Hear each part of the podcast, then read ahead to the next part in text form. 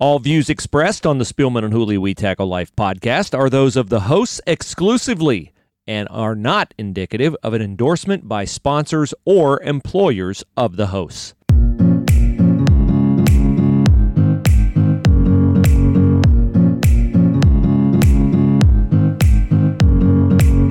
Previously on the Spielman and Hooley We Tackle Life podcast. I walk in, it's like a ghost town. Like San Francisco, there's nobody on no traffic in San Francisco. You cracked me up when you said your hotel was like The Shining. It's The Shining. I was looking for red rum and a little kid in a tricycle at the end of the road.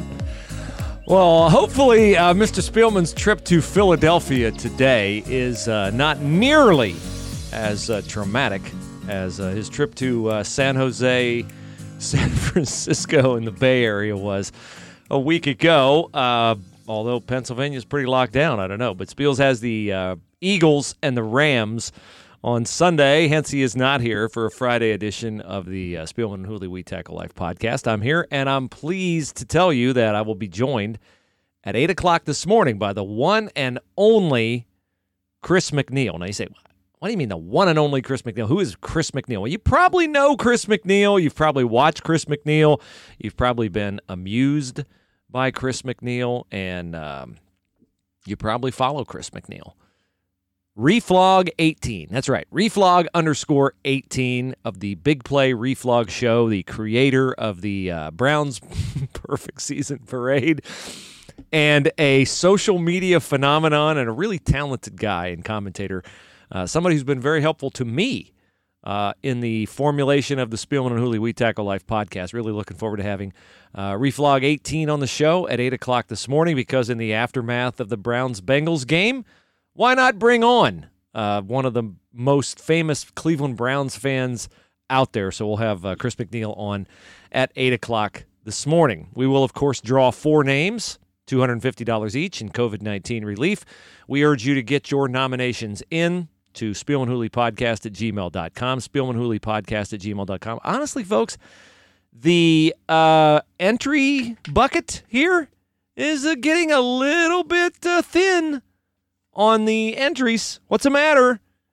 You don't know anybody who's been impacted by COVID-19, job loss, medical issues, something like that. I think you know somebody. I just think you're slacking a little bit on getting in the nomination.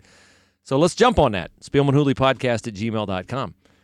And we will draw the winners. And Carrie Spielman, Chris's lovely wife and talented wife, and just a really awesome, awesome gift to Chris.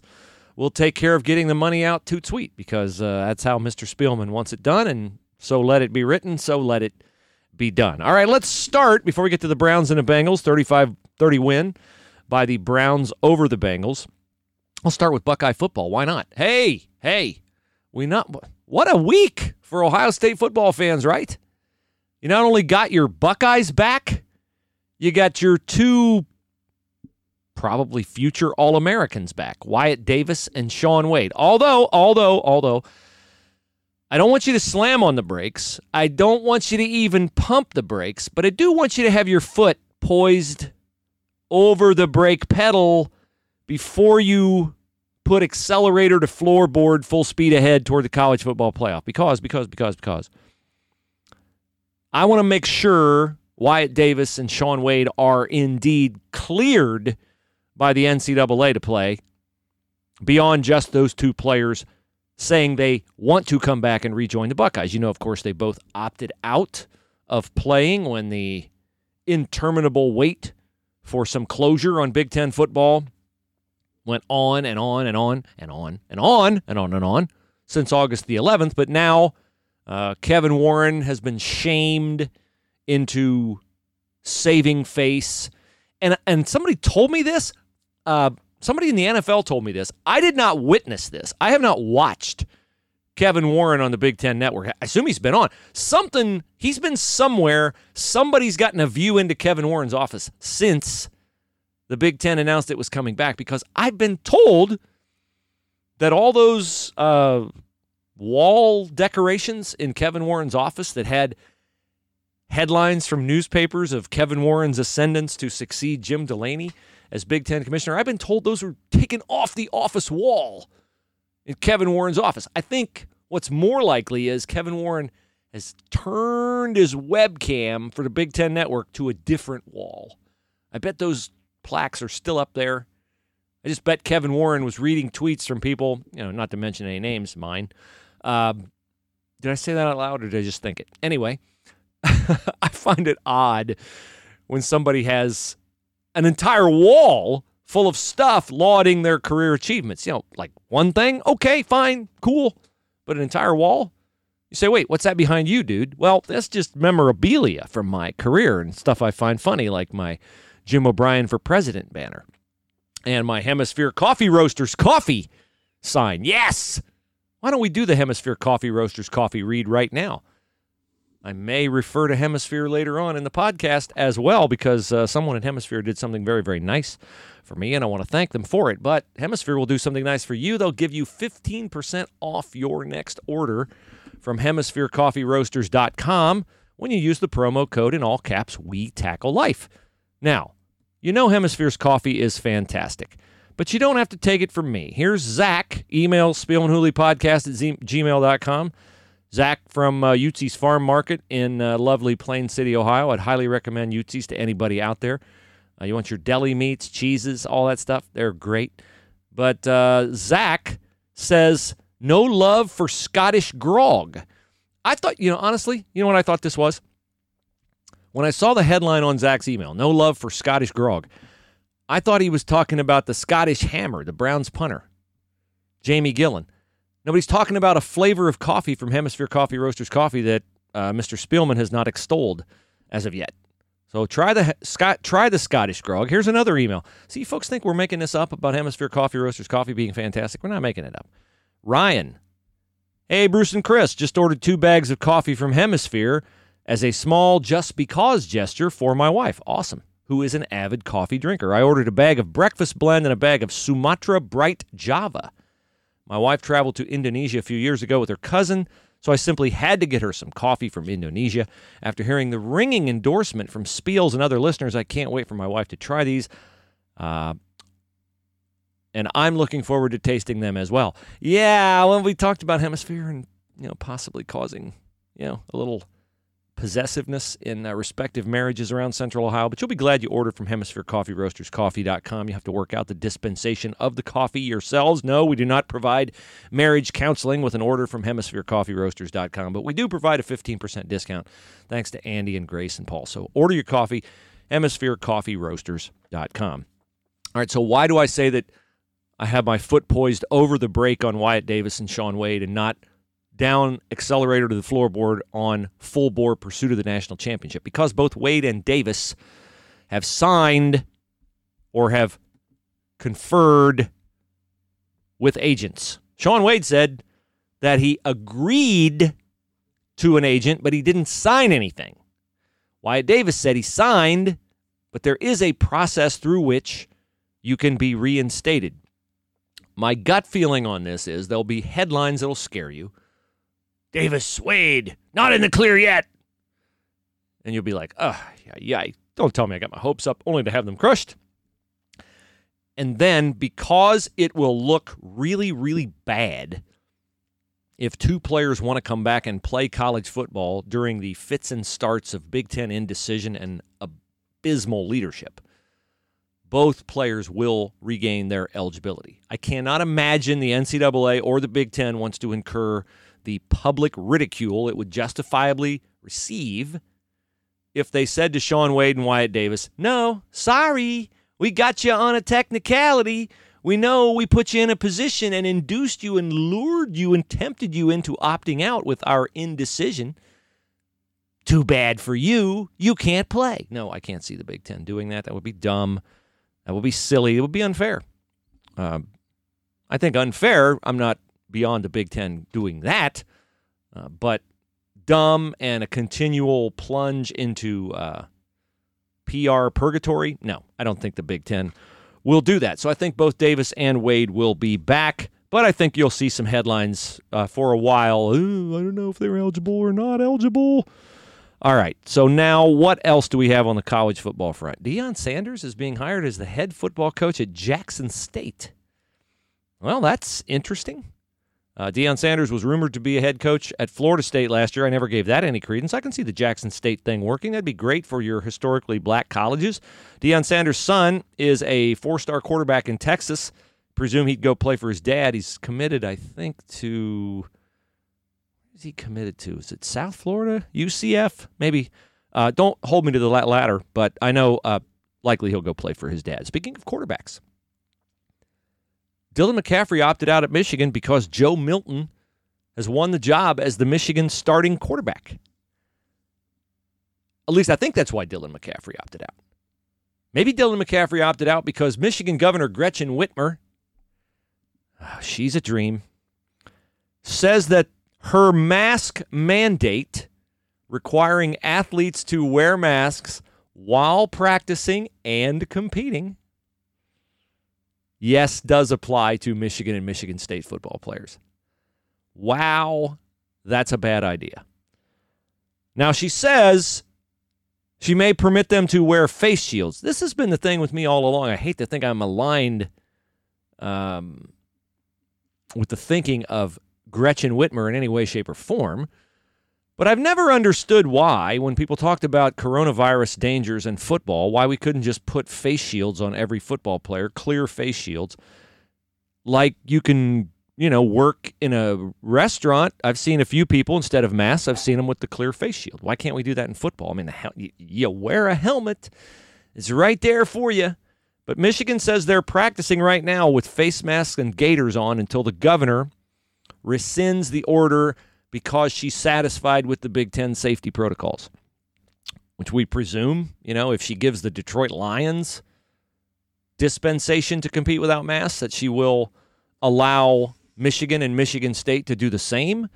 But I don't know. I mean, who knows with Gretchen Whitmer? She's an interesting person. I'll say that. Is that kind? Yes, that's kind. There's my boy Joe Dumas in New York. He says Spiels should enjoy his Shining experience. Remember Spiels in the Open said being in San Jose was like being at the hotel in The Shining? Joe says, enjoy it. No traffic anywhere these days. Go Bucks. Yeah, Joe should know about traffic. He's the expert on traffic. Joe's got a car service. And I want to say good morning to Pastor Tim Walker up in Northeast Ohio. Pastor Tim. I got to tell you the quick Pastor Tim story, how I met Pastor Tim. This is not the faith portion of the podcast, but it has a faith element to it. So I'm working in Cleveland at ESPN Cleveland, and I'm living in Cleveland 5 days a week. My family stayed here in the hinterlands. And, you know, I was lonely, and I didn't have any, like, really good guy friends like Spiels and men of faith around me. And so my wife said, well, I'm going to pray for you to meet some really good guy friends. I'm like, okay, well, that's nice, dear. But, you know, I go to the gym, I go to work, I go home. I go to the gym, I got head down, I'm doing my thing, I don't look around, I'm not looking to make, you know, new friends. I'm just keeping my focus forward. So I wasn't hopeful that her prayer would come about. So I'm doing an appearance at a Buffalo Wild Wings on a Monday night, and I'm doing trivia, so I have to interact with the folks, and I enjoy doing that very much. I'd love to do trivia on Monday night, Thursday night, football at any B-dubs or Beer Barrel or Roosters or any place like that. That'd be fun. It's a great chance to meet people and hang out with people. So I go up to this table of like four guys, and I just, you know, making small talk. What do you do? What do you do? What do you do? I'm a pastor. I'm a pastor. I'm a pastor. And the fourth guy's like, I'm a car salesman. Well, they were all brothers. Three of them were pastors. One was the car salesman. There's one in every group. Right? It's one in every group. Anyway, Pastor Tim was one of them, and he became a very dear friend, and so are all of his brothers, dear friends of mine. So great to have Pastor Tim joining us this morning. All right, so we got the Buckeyes coming back. We don't know who the opener is going to be against on October the 24th. Here's the thing with Ohio State. Now that Wade and Davis will eventually be back and cleared and part of the thing, they're going to have a fantastic offensive line. They're going to have a 1-2 punch at running back, but I don't know that Master Teague and Trey Sermon will be the game-breaking tandem that J.K. Dobbins was. I mean, J.K. Dobbins just, like, went, he's a little man height-wise, but boy, did he play big as a junior with the Buckeyes. When you set the single-season rushing record at Ohio State, where Archie Griffin won 2 Heismans, Keith Byers should have won a Heisman, Eddie George won a Heisman, Hop Cassidy, Vic Janowitz, and then we get to the non-Heisman winning tailbacks like, you know, Tim Spencer and Pepe Pearson and Maurice Clarett and on and on and on and on. When you set the single-season rushing record at Ohio State, that's something. And when you run for 2,000 yards, that's something. And J.K. Dobbins did both of those, and he also had 2 touchdowns in his NFL debut. So Sermon and Teague are going to be a really good tandem. I don't know if they're going to be as game-breaking as J.K. Dobbins, but the offensive line is going to be lights out. You know Justin Fields is lights out. You know the wide receivers with Olave and all the freshmen and Garrett Wilson, who's poised to just blow up as a sophomore. The offense is going to be phenomenal. So it's a 4-game season. They're going to say they're playing an 8-game regular season. They're playing a 4-game season. Here are the games. Penn State. When? We know where. We don't know if there'll be any fans. Well, we know there won't be any fans there. Big Ten already said we're coming back, but no fans. So you've got Penn State. That's the game you got to win. You don't win that game, you got to count on Penn State losing twice. I doubt Penn State's going to lose twice because Penn State will have the head-to-head. Could Ohio State get in the playoff with Penn State?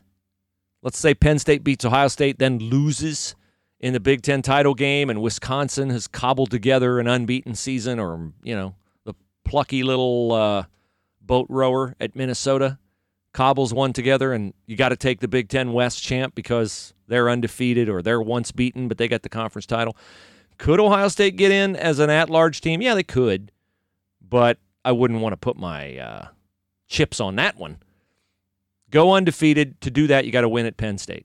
They'll win at Penn State unless Justin Fields is out with the coronavirus or an injury.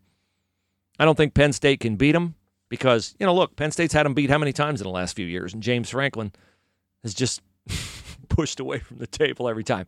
No thanks. Double-digit fourth-quarter lead. Here, watch me blow it. But you got to win the Penn State game. Then, of course, you have to win the Big Ten title game. Then you're in the playoff. Then you're going to have to deal with Clemson at some point. I don't know if it'll be semis or final. My guess is the national title game is Clemson, Ohio State. So it's a 4-game season. Now, it's an advantage for Ohio State to play only 8 games. And I think it's an advantage for Ohio State to start in late October. I really do. Because you're going to play, you know, right up through essentially the playoffs starting. You're not going to have any long layoffs. But the Big Ten has, with its dilly-dallying and indecision, put Ohio State and other teams in the conference, none of whom are even close to Ohio State, in a position where if COVID strikes and they have to delay the season, now you get into a situation where if you have a bunch of teams that have comparable credentials to Ohio State, they're going to say, well, wait a minute, Ohio State's 6-0. They've looked like gangbusters, but, I mean, 6 games. Come on. Is that a fair representation? I just think Ohio State, because they go in with lofty aspirations and a lofty billing, well earned, they will be in if they're undefeated. But they got to get in at least 6 games. They got to get in 6 games. You got to get a hold of my friend Chrissy at auiinfo.com. Why? Well, because it's open enrollment time. You are a business owner or you are an individual. You can't say no to one of those two. If you don't own a business, you are an individual. And you need health insurance, okay? Health insurance is important. Peace of mind. Take care of your family. Take care of you. Here's what you don't know about health insurance. You're already paying for a consultant. You are. It's baked into the cost of your health insurance at healthcare.gov.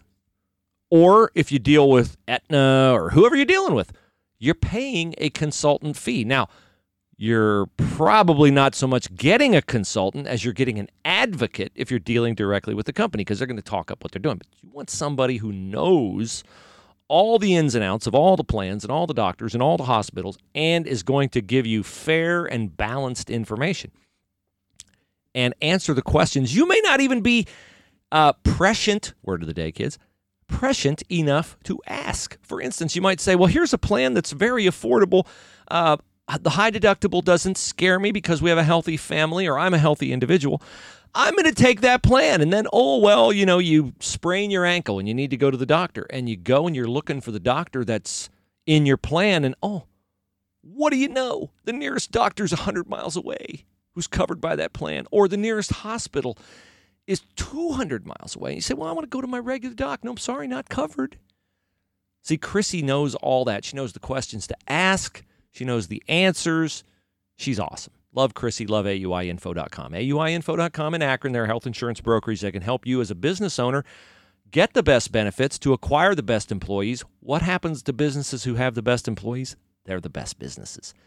They succeed. They make money. Yeah, good. All right, go with AUIinfo.com. AUIinfo.com. That is the name to remember. Bad news for the Wisconsin Badgers. No, I haven't seen that they have to come and play at Ohio State like they did a year ago. They got 42 guys who've tested for COVID. Although, here's the thing. Everybody's going to obsess about, oh, they had COVID tests. It's terrible. It's awful. Clemson had a ton of COVID tests early on. Now nobody, at Clemson is too worried about COVID. So I'm not so sure that having COVID tests in abundance early on is a bad thing, because you get your 14 days behind you, you move on, and everything's good. But right now, Wisconsin is going to get a little bit later start to doing everything because they have 42 people with COVID. All right, a few words on the U.S. Open, then we're going to draw our four winners, and then we're going to welcome Chris McNeil, Reflog 18, to the show to talk about Browns and Bengals, and I may lead up to that with a little Browns and Bengals analysis. U.S. Open, not the carnage we expected yesterday, unless you're Phil Mickelson. 79 for Phil. I've come full circle on Phil. I used to root against Phil. Now I really like Phil because it turns out Tiger was the fraud, not Phil. When it comes to family, being a family man, that's how Tiger was branded. We all know that was garbage. But Phil, 79 at Wingfoot. We all know he blew the 2006 U.S. Open at Wingfoot.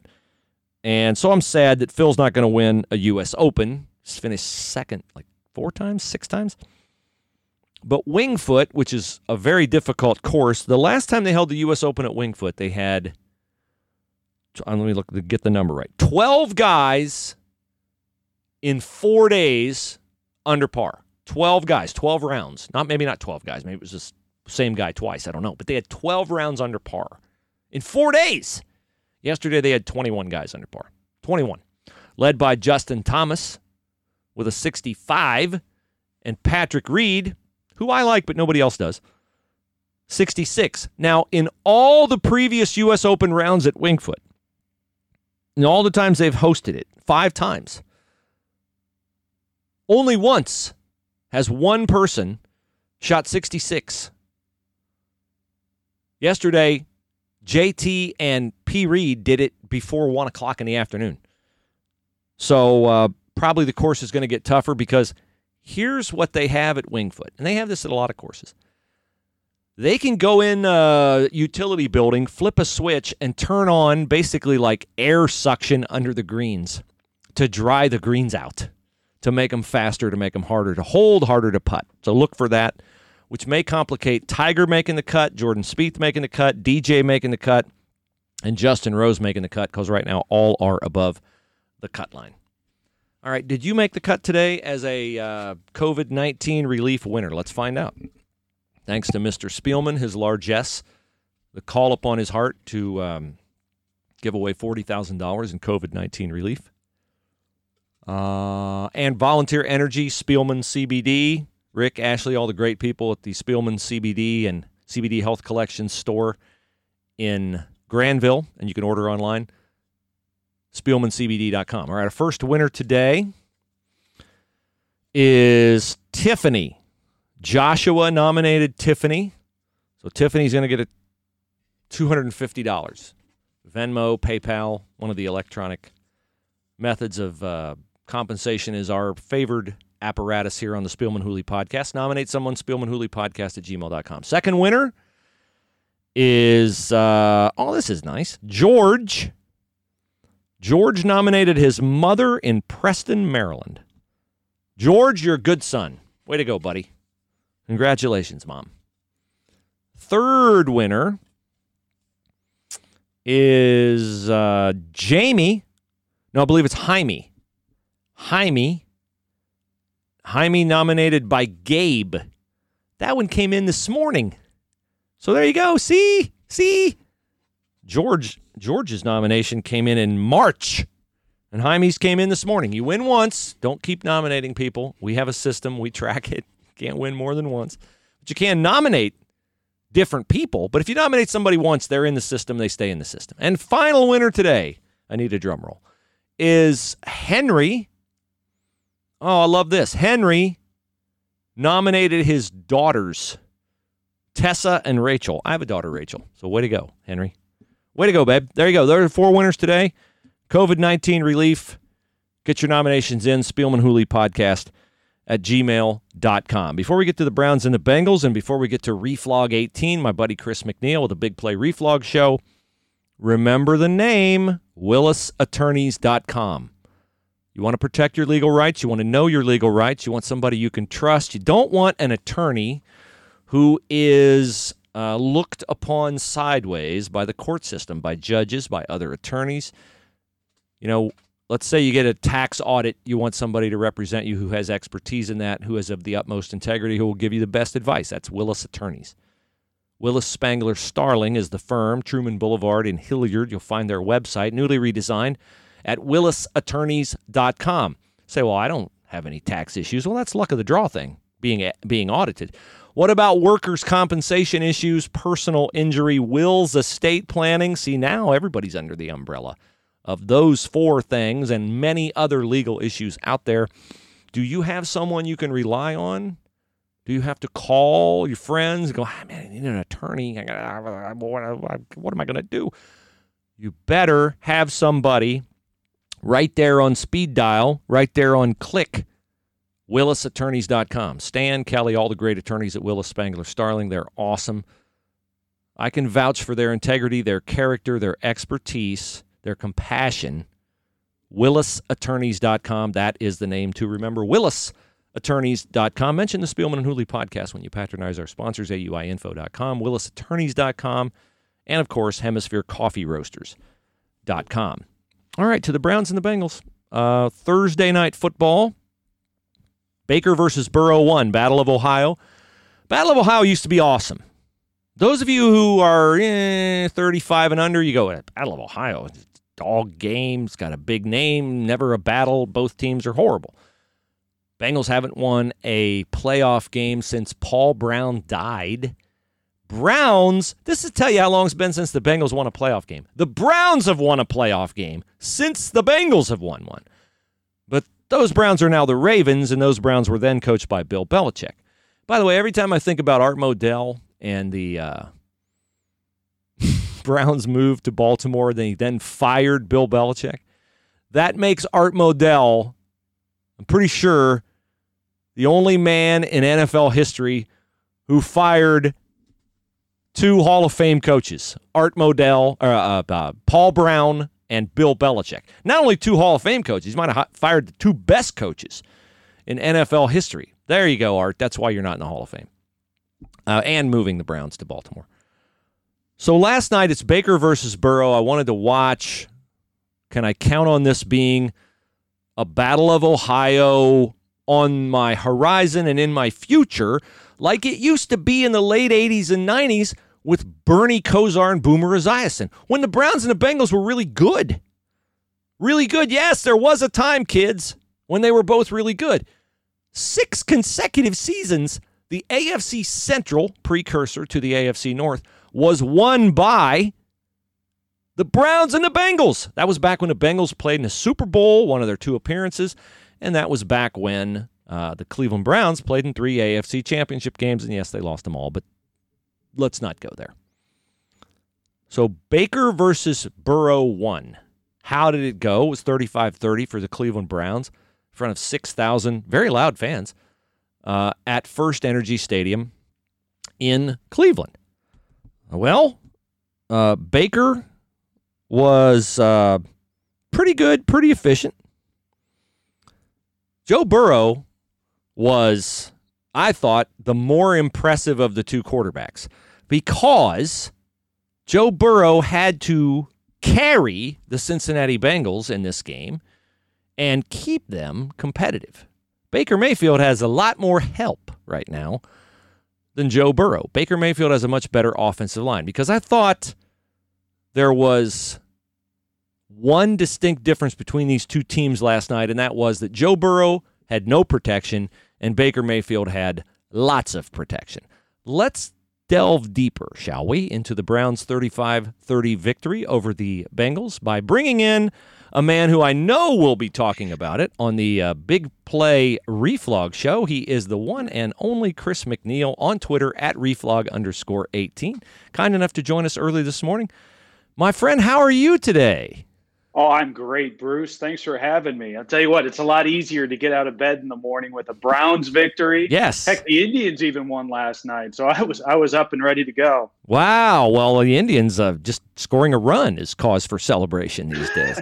So that's isn't that the truth. Yeah, that's a good thing. Let's talk a little bit about the game last night. Odell Beckham gets involved.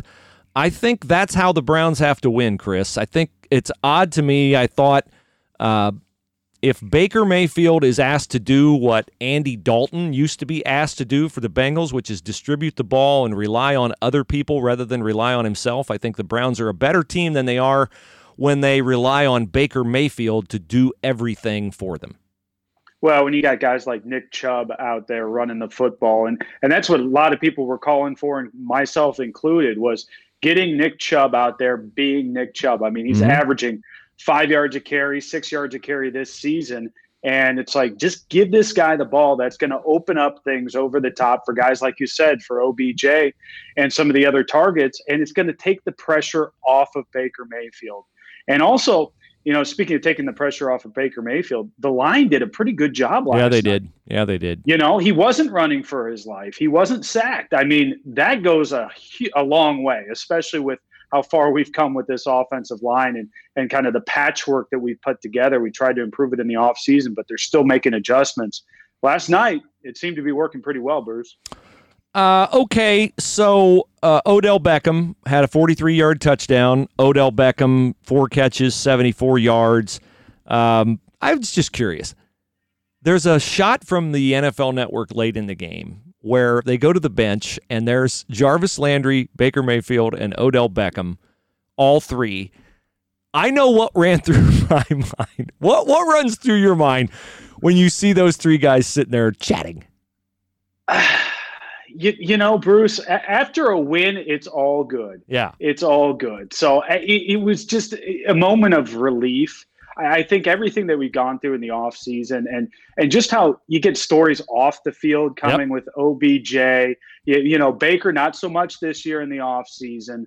Jarvis has been good about staying out, but just kind of taking it in, being able to sit back and say, hey, we got a victory. This is a victory we should have. You know, the Browns aren't real good about getting those wins that we should get because the Bengals, quite frankly, are not a very good team. No, let's not forget about that. But the Browns went and did what they're supposed to do. They did what they're supposed to do, and that's a building block for something greater. And hopefully those three guys, we hear about them working in the offseason together. We hear about them trying to get on the same page from a chemistry standpoint. And maybe we're starting to see some of the returns of that. But like we were talking about, I think it's really key to run the ball, to make those guys more effective with Baker. I watch those three guys and I go, do I really believe in those guys? Do I believe in these three volatile personalities? Jarvis Landry, who had great stats in Miami, but you know, they didn't keep him. Odell Beckham, who I don't think I need to detail why. I would be a little nervous about his reliability. And Baker Mayfield, who, you know, first year, record number of touchdown passes for a rookie quarterback. Second year, start of the third year in Baltimore. That's probably not a fair barometer to gauge anyone by. It's a very tough opener to win. But I just sit there and as we all among Browns fans, want the quarterback search to be over. Right. With those two wide receivers, the quarterback search should be over. But again, I think with Baker, I don't know. Are you positive? Are you pretty sure? Are you sure? Are you undecided? Where do you fall on Baker Mayfield? Bruce, you're bumming me out. Sorry, man. That's out. It's our nature as Browns fans. That's exactly right. We're mere hours away from getting our first victory. You're right. I mean, literally 5, 6, 7 hours ago. You're right. The Browns finally won. You're already dogging them. Yeah. I'm with you. Like we said, the Bengals are not that good of a team. And I went back and watched some of that all 22 of the first game against the Ravens. Ooh, look at you, Baker Mayfield. Yeah. I did my homework here. There you go. Baker Mayfield looked really, let's say, pedestrian. Yes. And that's putting it very, very nice. Yeah, it is. He was missing wide open guys. Yeah. Now, OBJ may be the worst route runner on this team. He really might. He makes some good cuts, but in terms of overall route, I think he's just missing. And in terms of open receivers, Baker's not the best. So the more that we could take off of his plate, the better he's going to be. And I'm hoping that might be all we need from Baker Mayfield. I'm really in. And maybe it is. Maybe it is. Maybe he can work within that system. You know, he's a rhythm type of quarterback. If you get him in the right rhythm, he's not going to make a whole lot of mistakes. He gets more accurate. His accuracy obviously took a big hit last year. He wasn't very good. But, you take some of the pressure off, and he can be accurate. So, I'm trying to stay positive here, Bruce. I'm hearing all the negatives. All right. You're right. I'm with you. I apologize. I'm with you. I'm a Browns fan. Hey, I was talking yesterday at the game. We had the ball, right, with 40 seconds left. We were up by 5. The Bengals had no timeouts. You're not a real Browns fan unless you thought we could lose that ball game. Yes, you're right. Absolutely. Absolutely. I'm like, here you have Burrow. They're acting like Joe Buck and Troy are acting like this is over. I've seen this movie many times before. It's not over until they're actually walking off the field. And, as a homage to, I can't believe I can't remember his name, the helmet thrower. Dwayne Rudd.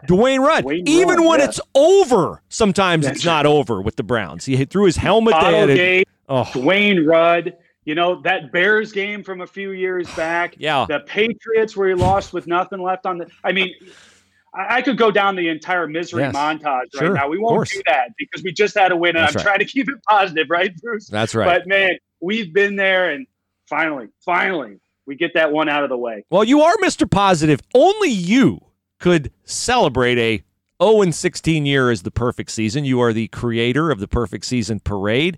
You are a social media phenomenon. You are the guy behind the name, the Big Play Reflog show. First of all, tell me about the show. It's doing great. It looks great.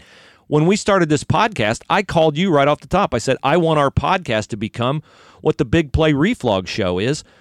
Tell those who have not seen it about the Big Play Reflog show and who all's on it and when they can watch it. Yeah, first of all, I'm flattered. Thank you, Bruce. The show basically started a couple of years ago. We started doing it as a post-game show for the Cleveland Browns, an online one that you can watch on Twitter, on Facebook.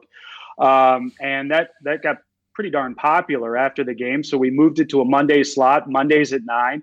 And now typically we'll have a weekly guest. And then we'll just talk about nonsense and pop culture and sports. Last week we had Rajay Davis. We've had Clay Matthews. We have old, new. We had Delano DeShields here in the last few weeks. So we try and get a mix of guests. Your guests are phenomenal. I mean, you guys do a great job booking your guests. Yeah. And I'll tell you how we do it is we do it right through social media. That's one of the nice parts about social media being what it is we can go right out. People we couldn't talk to before, before you had Twitter, you can just go into their DMs and ask them. Now, I get a lot of no's. I get way more no's than I get yeses. Sure. But when I do get the yeses, I get guys like Frank Caliendo came on our show, which was fantastic. So, you always got to shoot your shot, and I'm a volume shooter when it comes to this stuff, Bruce. Well, that's great. For those, Chris, who don't know you, like the one or two out there, tell them, they go, wait, Chris McNeil, why is he on Twitter at Reflog? Reflog is golfer backwards. Your avatar is a very famous golf fan. It's great, isn't it? It is great. I don't know if you had this, if you devised this strategy to become known and to use that avatar. If you just stumbled into it, it doesn't matter because it's worked so well for you and it's brilliant. I'm just jealous of it. Bruce, the latter is right. This was no design, nothing at all. I'll tell you how it really started, and it kind of has a basis in kind of being a little bit sad. You talk about the breakdown of the family, changing things in the world. Well, it also created Reflog, because one of the things I used to like to do with my ex-wife is watch sports, and I would make my witty comments, and I thought I was pretty funny. I don't know. Sure. And eventually, she didn't think so. So I started. That's why she's your ex-wife. Yeah, that's right. She's my ex-wife, and so I started taking to Twitter with the stuff, and originally I was just kind of retweeting all the national guys, and then I started just taking my Cleveland spin on things, and it went from there. And in terms of the AV. As soon as I got on Twitter, I was amazed no one had that as their AV, because it's a great photo. It's from the 2010 Ryder Cup, and it's this shot. For anybody who hasn't seen it, Google cigar guy and Tiger Woods cigar guy. And what you see is Tiger Woods hitting the ball directly at the camera, and you're just kind of focused on that. It's amazing. The whole crowd is looking at you. The caddy, Steve Williams, is looking at you, and all the focus is on you with this ball and Tiger Woods. And then you look in the background, and it's like he's photoshopped in. I know, this cigar guy on the right side with a turban. And he's just got this. It's actually not a turban. It's not? It's actually not a turban. Now, in my recreations, it's a turban because everybody thinks it's a turban. Okay. He's actually wearing a wig. And what he dressed up as is Miguel Jimenez. And that was his favorite golfer at the Ryder Cup, there to support his guy. And he wore this wig, this whole getup with the mustache, with the cigar. And it just looks so photoshopped. I made that my AV. And I'll never forget, Bruce, a few months after I got onto Twitter, I was doing my thing.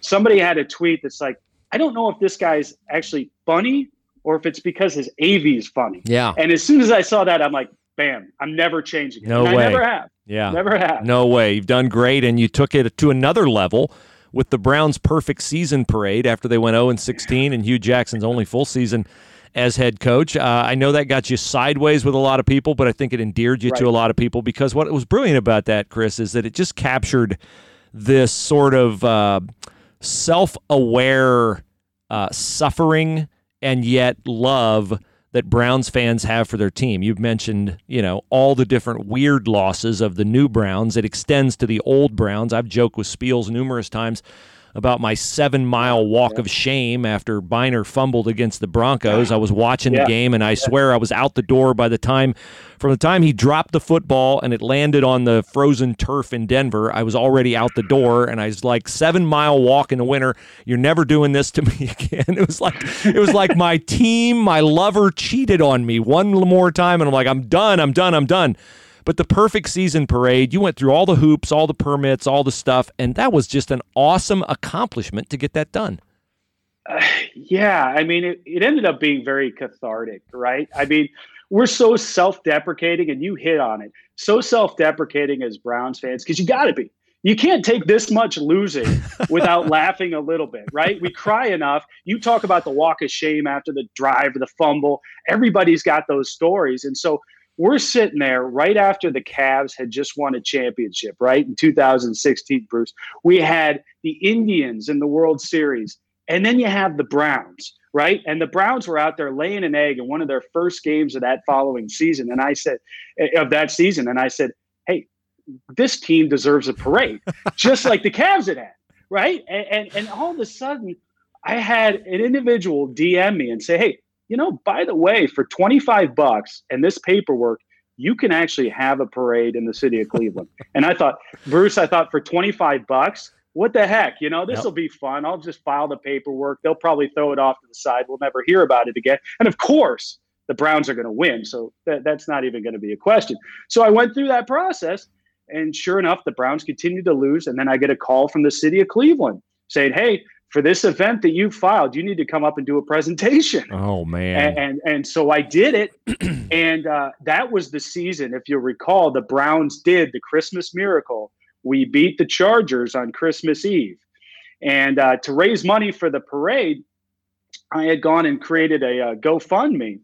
And because the Browns ended up winning, we didn't use any of that for the parade. We donated it all to the Cleveland Food Bank. Nice. And so that was a nice story out of that one. So fast forward to the following season, when you get into 2017, 2018, after about the first game, maybe even the second game, even though we were riding high going into that for some reason, people were already asking me about the parade. And I was like, there's no way.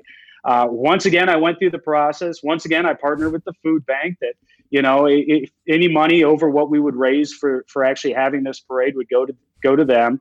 And sure enough, as we know, the Browns ended up unfortunately going 0-16. We had the parade. It was wind chill was -16 out there, literally at one point, which was just poetic justice. Sure, I mean, of course. That was just fantastic, right? That made it. About 3,000 people out there with these floats.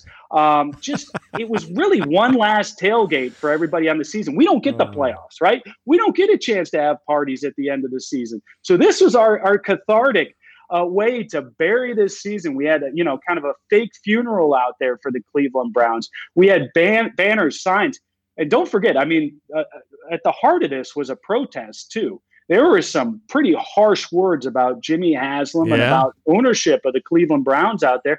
And at that time about Hugh Jackson and what the heck we're doing, bringing that guy back. You had all of that mixed together. It just ended up being like the perfect storm. I think everybody walked away from that, got it in the right light. Cause I know a lot of people, like you said, hey, why are you having this loser parade?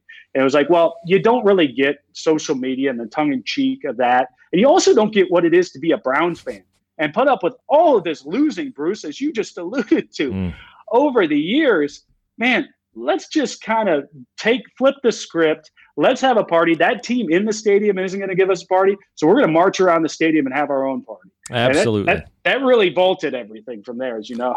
Well, hopefully we're by that. Yes. I hope, as I always do, the next coach, the next new coach, the next new quarterback is the answer. We shall see, but I know that whatever they do, you'll chronicle it on the Big Play Reflog show Monday nights, 9 o'clock. They can find it at your Twitter, at correct. Reflog_18. And you also have your own Twitter for the show, correct?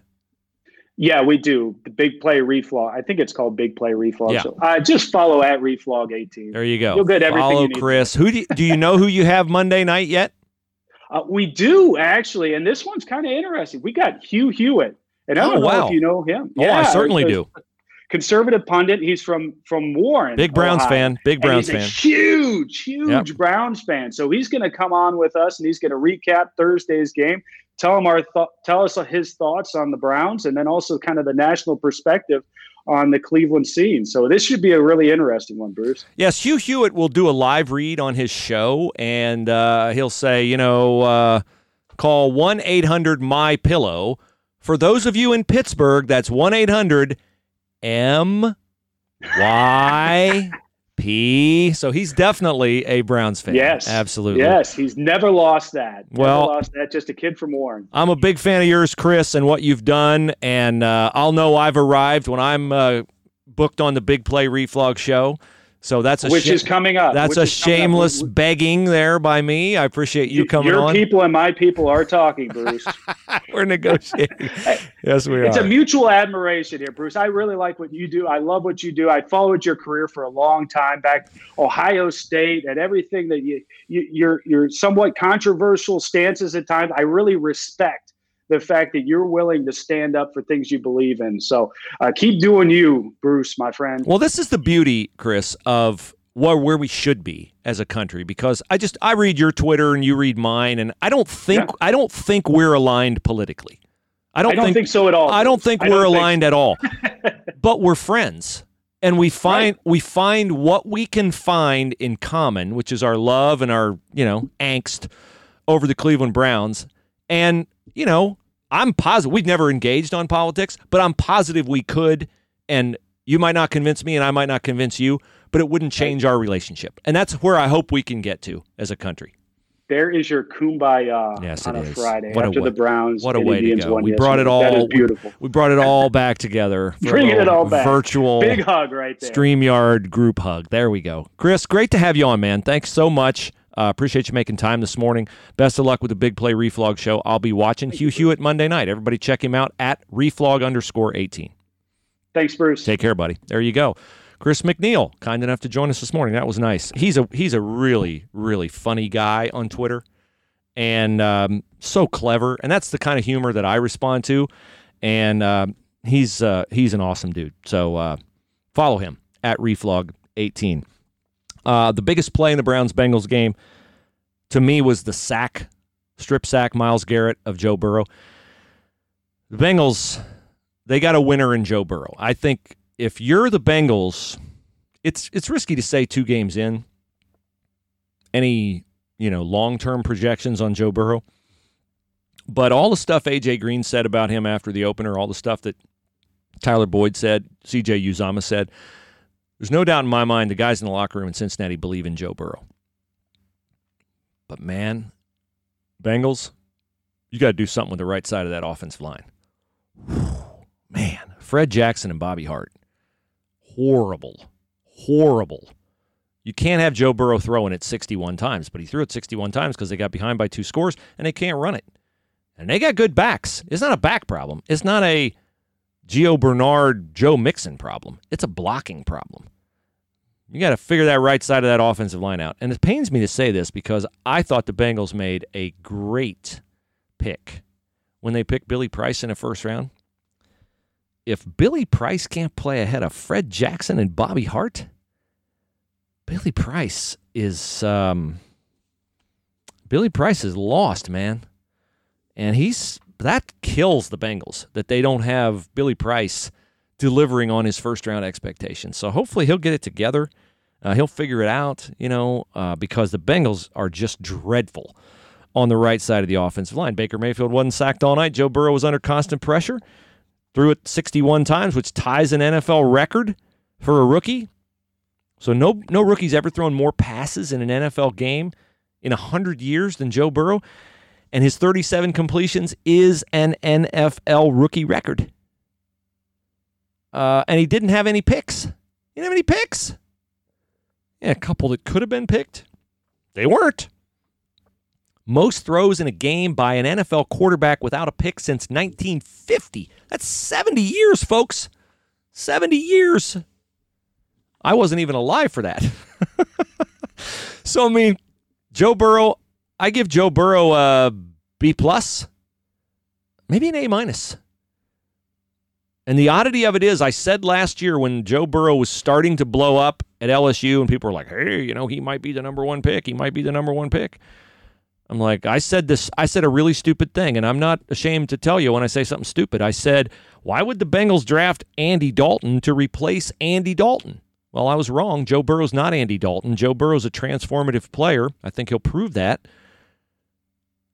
The real oddity is, I think the Browns are going to get the most out of Baker Mayfield if they look at Baker Mayfield as Andy Dalton.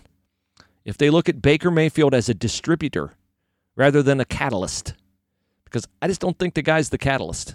Now, he can be functional quarterback, and they've got the talent around him, and they got to build a defense because their defense, partially because of injuries in the secondary, but wow. They got work to do on the defensive side, but Baker Mayfield, you treat him like a distributor, and he will be functional. But I don't think that Baker's going to be Drew Brees. I don't think Baker's going to be Russell Wilson. I just don't see that. I just do not see that. Even Myles Garrett had amazing things to say about Joe Burrow after the game. Talked about how impressed he was and the contact Joe Burrow took, and on and on and on and on. So Joe Burrow's been very impressive. Browns are 1-1, Bengals are 0-2. Yes, I told Dave Mann on 610 TVN on my Sunday 3:30 hit. I told Dave Mann the Bengals would be 2-0. I said I'll probably have to come on next Sunday and confess to being an idiot. But I think they were pretty close to being 2-0. They certainly should be 1-1. So there you go. That's your Bengals-Browns breakdown, your Buckeye breakdown. And now, of course, as we do every week, we get to the faith portion of the podcast. So I was thinking this morning about what to say in the faith portion of the podcast. Had a phone call yesterday with my friend Andy from Hemisphere Coffee Roasters. I told the story on the Wednesday podcast with Spiels about my struggle over whether I was being an asset or a detriment to fostering enlightenment, unity, things like that, with the conversation around social unrest and protests and politics and all that stuff. I have told you before that I need to have a caution light on in my mind and heart when it comes to engaging in that conversation, debate, whatever, because I can become obsessed with it and because it does things to me inside that are not healthy. Our friend Dan from Minneapolis said he disengaged from social media for a while and disengaged from this podcast, which I'm not crazy about that part, but I understand what he said because I think Chris and I got into a thing where we were complaining all the time about COVID and maybe we weren't in the lane we should have been in. So here's an email from Dan. It says, I've started to listen to the faith portion of the podcast again, and I have to say the comment by Bruce's daughter made me smile. Remember my daughter Rachel on Wednesday said, Dad, it's not your job to convince people, it's the Holy Spirit's job. She said, Dan says, if anything is going to change people's minds, it is the Holy Spirit. I love that. Chris was also spot on when he said the only plan we should have for our life is God's plan. And then Dan talks about himself. He said, this sums up why God must have been calling to me because it doesn't matter what someone says on social media, an athlete, politician, or either of you guys. No one will impact the plan for me other than God, so why waste my time and energy on that stuff? I'm really going to keep that in mind as I slowly get back on social media with football season upon us. He says, it was good to listen to you guys again. Thanks for continuing to do what you do, touching lives as you can, especially mine in more ways than one. Thanks, Dan. Appreciate that affirmation very much. So that's my goal, is to further the conversation, move the ball, be helpful, not be a hindrance. But I know that, when I said unity, I want to foster unity. That's different than unanimity. Unanimity is everybody thinks the same. Unity is like what Chris McNeil and I talked about. He's much more liberal than I am. He's much more lean left than I am. I'm, my feet are planted firmly on the conservative side. But we're buddies. We could have a meal together and, we just had a 15, 20-minute conversation and engaged on things that we can engage on and, that's unity. We can agree. It's, it's a nice way of saying agree to disagree. How do you strike that balance? For me, and I think it would be helpful for you, the way to strike that balance is to pray that you'll be given the gift of patience, listening. You say, well, what good does that do? Well, prayer, this is what I wrote in my journal back in May about prayer. We pray not to give orders to God about what we want or what he needs to do in our life, but to suggest our desires. Suggest and demonstrate that our hopes are in line with what we know of God's purposes. We acknowledge that while we pray for specific results, healing in somebody's life or a new job or a healed relationship or, a friend who's in a dire circumstance, while we pray for specific results, the ultimate authority and wisdom rests with God's plan and God's outcome. Prayer is a way for us to humbly approach God's throne, be loved, be enlightened, be disciplined, be convicted, be encouraged, and to become aligned with God's plan, with God's power, and with God's preeminence in our life. I've written a long time. When I wrote the book about Chris and Steph's life and cancer battle, that's why I'm here, the Chris and Stephanie Spielman story. There would be times I'd go back and I would read what I had written, and I'd realize that that really wasn't me. That was God putting that on my heart. This, what I'm going to read to you here shortly, is another instance of something that I wrote down in my journal, and when I read it, I thought, wow, I didn't write that. God put that on my heart. And that's where you get with prayer. God enables you to understand him better. He enables you to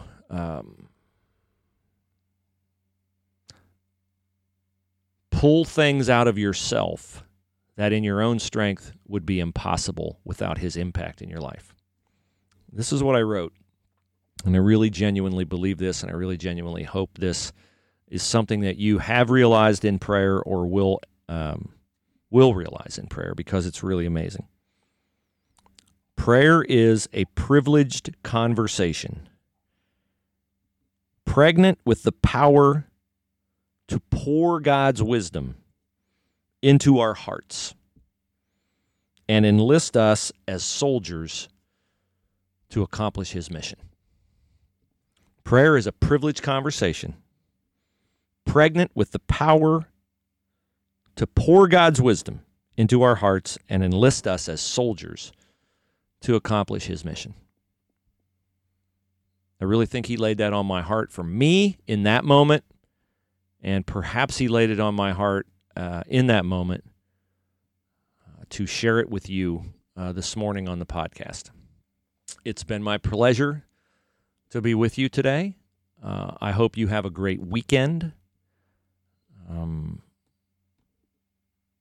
We will be back on Monday, of course. Spiels will join us. He will be back from Philly, and we'll talk about the games of the NFL weekend. Browns and Bengals we will have already covered, of course.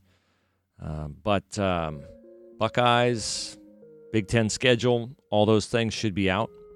Please get your nominations in for COVID-19 relief. We know there are people out there in need, not just emotionally, not just spiritually, financially.